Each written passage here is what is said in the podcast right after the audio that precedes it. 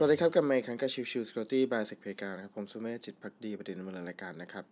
episode นี้เป็น episode ของ Chill Chill Security นะครับ จะพูดถึงเรื่องของข้อดีของการทำงานสาย Cyber Security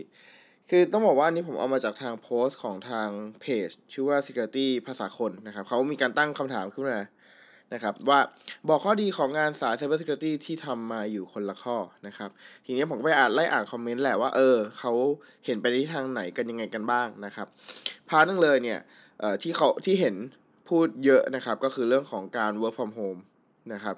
เอ่อในงานสาย Cyber Security เนี่ยจริง ๆ แล้วมันก็มีทั้ง part ที่จำเป็นที่ต้อง work from home และไม่สามารถที่จะ work from home ได้ คงไม่สามารถบอกได้ว่า work from home ร้อยเปอร์เซ็นต์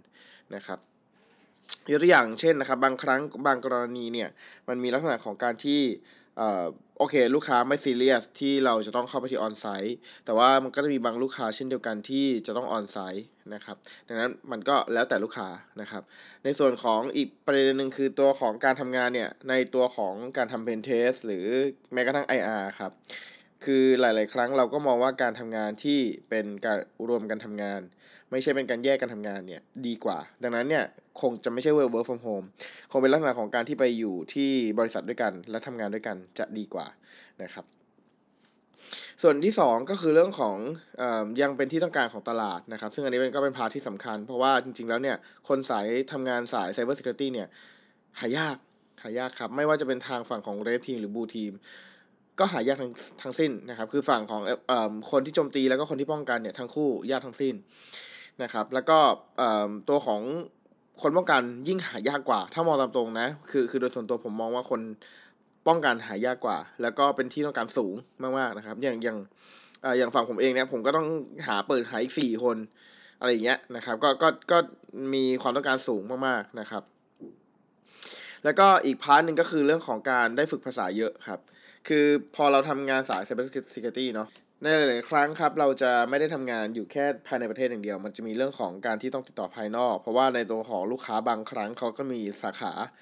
ที่ไม่ได้อยู่ที่ไทยอย่างเดียว อาจจะมีที่อื่นด้วยนะครับ ดังนั้นใน part นี้เราก็อาจจะต้องมีการสื่อสารคุยกับทางลูกค้าที่อยู่ต่างประเทศ แล้วก็ในหลายๆครั้งถ้าสมมติเป็นเรื่องของ forensic เคสที่เกิดต่างประเทศ เราก็ต้องคุยกับทางลูกค้าที่อยู่ต่างประเทศว่า incident มันเกิดยังไง มีอะไรยังไงบ้าง ใน part เหล่านี้ก็จำเป็นเช่นเดียวกันนะครับ part อีก part หนึ่งที่สำคัญครับก็คือเรื่องของการที่เรียนรู้อยู่เสมอนะครับ อันนี้เป็นเป็นสิ่งที่ผมเติมเข้าไปเองนะครับ เป็น part ที่ถ้าเรามองจริงแล้วเนี่ยเป็น part ที่ไม่ค่อย คือถ้าถ้าเรามองสายไอทีเนาะส่วนใหญ่จะเป็นแบบนั้น ก็คือมีการต้องพัฒนาตัวเองอยู่เสมอนะครับ แต่ว่าใน part ของ Security มันจะค่อนข้างกว้างกว่า คือถ้าเป็น programming เราก็เอ้ยภาษาใหม่วิธีการเขียนใหม่ๆอะไรอย่างงี้ถูกไหมครับ แต่ว่าพอเป็น Forensic หรือว่าตัวของ Offensive เนี่ยคือถ้าเป็น Security อะมันจะมีความต้องรู้กว้างนะครับไม่ใช่แค่ attack ยังไง ต้องรู้ด้วยว่าโอเค และ attack จะจะแนะนำยังไงในการป้องกันนะครับหรือแม้กระทั่งตัวของอช่องโหว่ใหม่เกิดขึ้นคำถามคือจะป้องกันยังไง จะ detect ยังไง แล้วจะ mitigation ยังไงนะครับ ในพาร์ทเหล่านี้เป็นสายที่เป็น cyber security เท่านั้นเลยจริงๆที่ที่มันจะเป็นที่ที่ต้องรู้ต้องต้องเข้าใจนะครับ แล้วก็สุดท้ายคือผมว่ามันอันนี้เป็นเป็น feeling แล้วกันนะครับ คือเมื่อเราทำได้ไม่ว่าจะเป็นสาย offensive หรือหรือ defensive ครับมันมีความว้าว มันมีความเกิดอะดรีนาลีนหลั่งได้นะครับ ก็คือแบบ ไอเคสเนี้ยแบบโหไม่รู้จะถ่ายยังไงได้เลย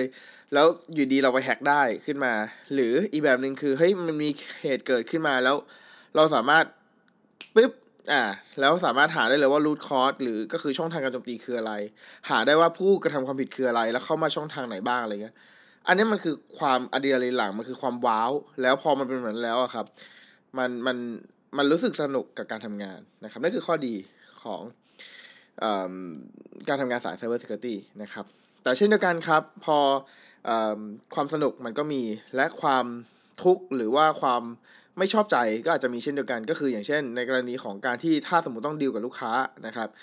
ก็จะมีหลาย ๆ ครั้งที่เราต้องใจเย็น ๆ ในการพูดคุย เพราะว่าในหลายครั้งเราอาจจะเจอลูกค้าที่มีการพยายามที่จะลองทางปัญญาของเราแล้วก็ ใน part อีก part หนึ่งคือฝั่งของ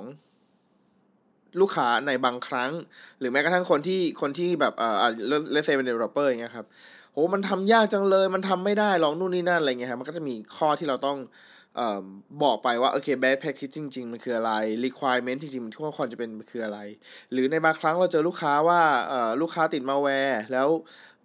ตัวของเครื่องลูกค้าเป็นเครื่องที่ต้องลงใหม่อะไรเงี้ยนะครับ ก็ part นี้ก็จะเป็นเรื่องของการที่ต้องคุยกับลูกค้าว่าเอ้ย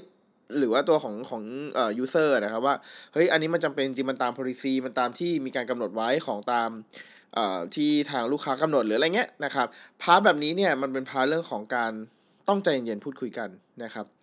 แล้วก็เอ่ออีก part หนึ่งนะครับก็คือเรื่องของบางครั้งอย่างที่แจ้งครับ พอเราได้ทำงานต่างประเทศ เราได้ทำงานคุยกับคนต่างประเทศ แต่ในบางบางครั้งหลาย ๆ ครั้งด้วยซ้ำนะครับ ก็คือ time zone ไม่ตรงกันครับ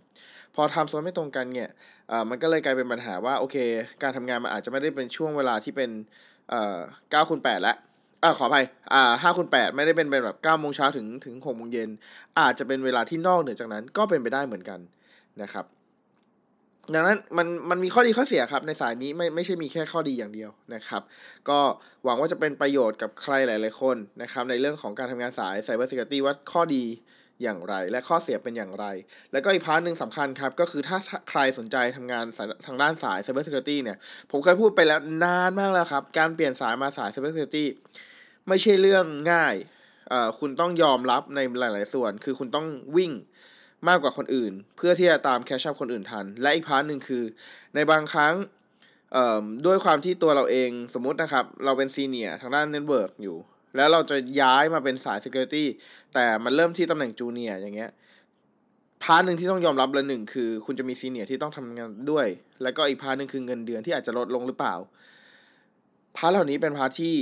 ต้องดูครับว่าคุณยอมรับใน part นั้นได้แค่ไหน เพราะ part นี้เป็น part ที่สำคัญนะครับ เป็น part ที่ถ้าสมมุติว่าเราเราไม่สามารถรับรับมันได้เนี่ยมันก็ยากที่จะเข้ามาในในย้ายในการย้ายสายมาทำงานเช่นเดียวกันนะครับ แต่เช่นเดียวกัน ผมเชื่อว่าคนทำงานสาย Cyber Security ณตอนนี้โดยเฉพาะในไทยเนี่ยผมผมมองว่าเขาไม่ได้ดูเรื่องของปริญญาเป็นหลักแหละเขามองว่าคนคนนั้นทำงานได้มากแค่ไหนมากกว่านั่นเองนะครับโอเค ก่อนจากกันไปครับ ถ้าใครสนใจที่ทำงานสาย Cyber Security นะครับ ไม่ว่าจะเป็นเรื่องของทาง Pen Tester ไม่ว่าจะเป็นเรื่องของ Incident Responder ไม่ว่าจะเป็นเรื่องของ Platform Developer นะครับ ทาง Security เปิดรับนะครับ ก็สามารถที่จะมาสมัครกันได้นะครับ ที่ hr officer at secure d tech นะครับถ้าใครสนใจก็ลองไปดูหรือแม้กระทั่งไปที่ตัวเพจของทาง Security Global ก็ได้นะครับ จากนั้นเสร็จแล้วก็มันจะมีโพสต์ในเรื่องของตัวการรับสมัครงานอยู่ ก็ลองดูแล้วกันนะครับ ขอบคุณทุกท่านที่เข้ามาติดตามแล้วพบกันใหม่สำหรับวันนี้ลากันไปก่อน สวัสดีครับ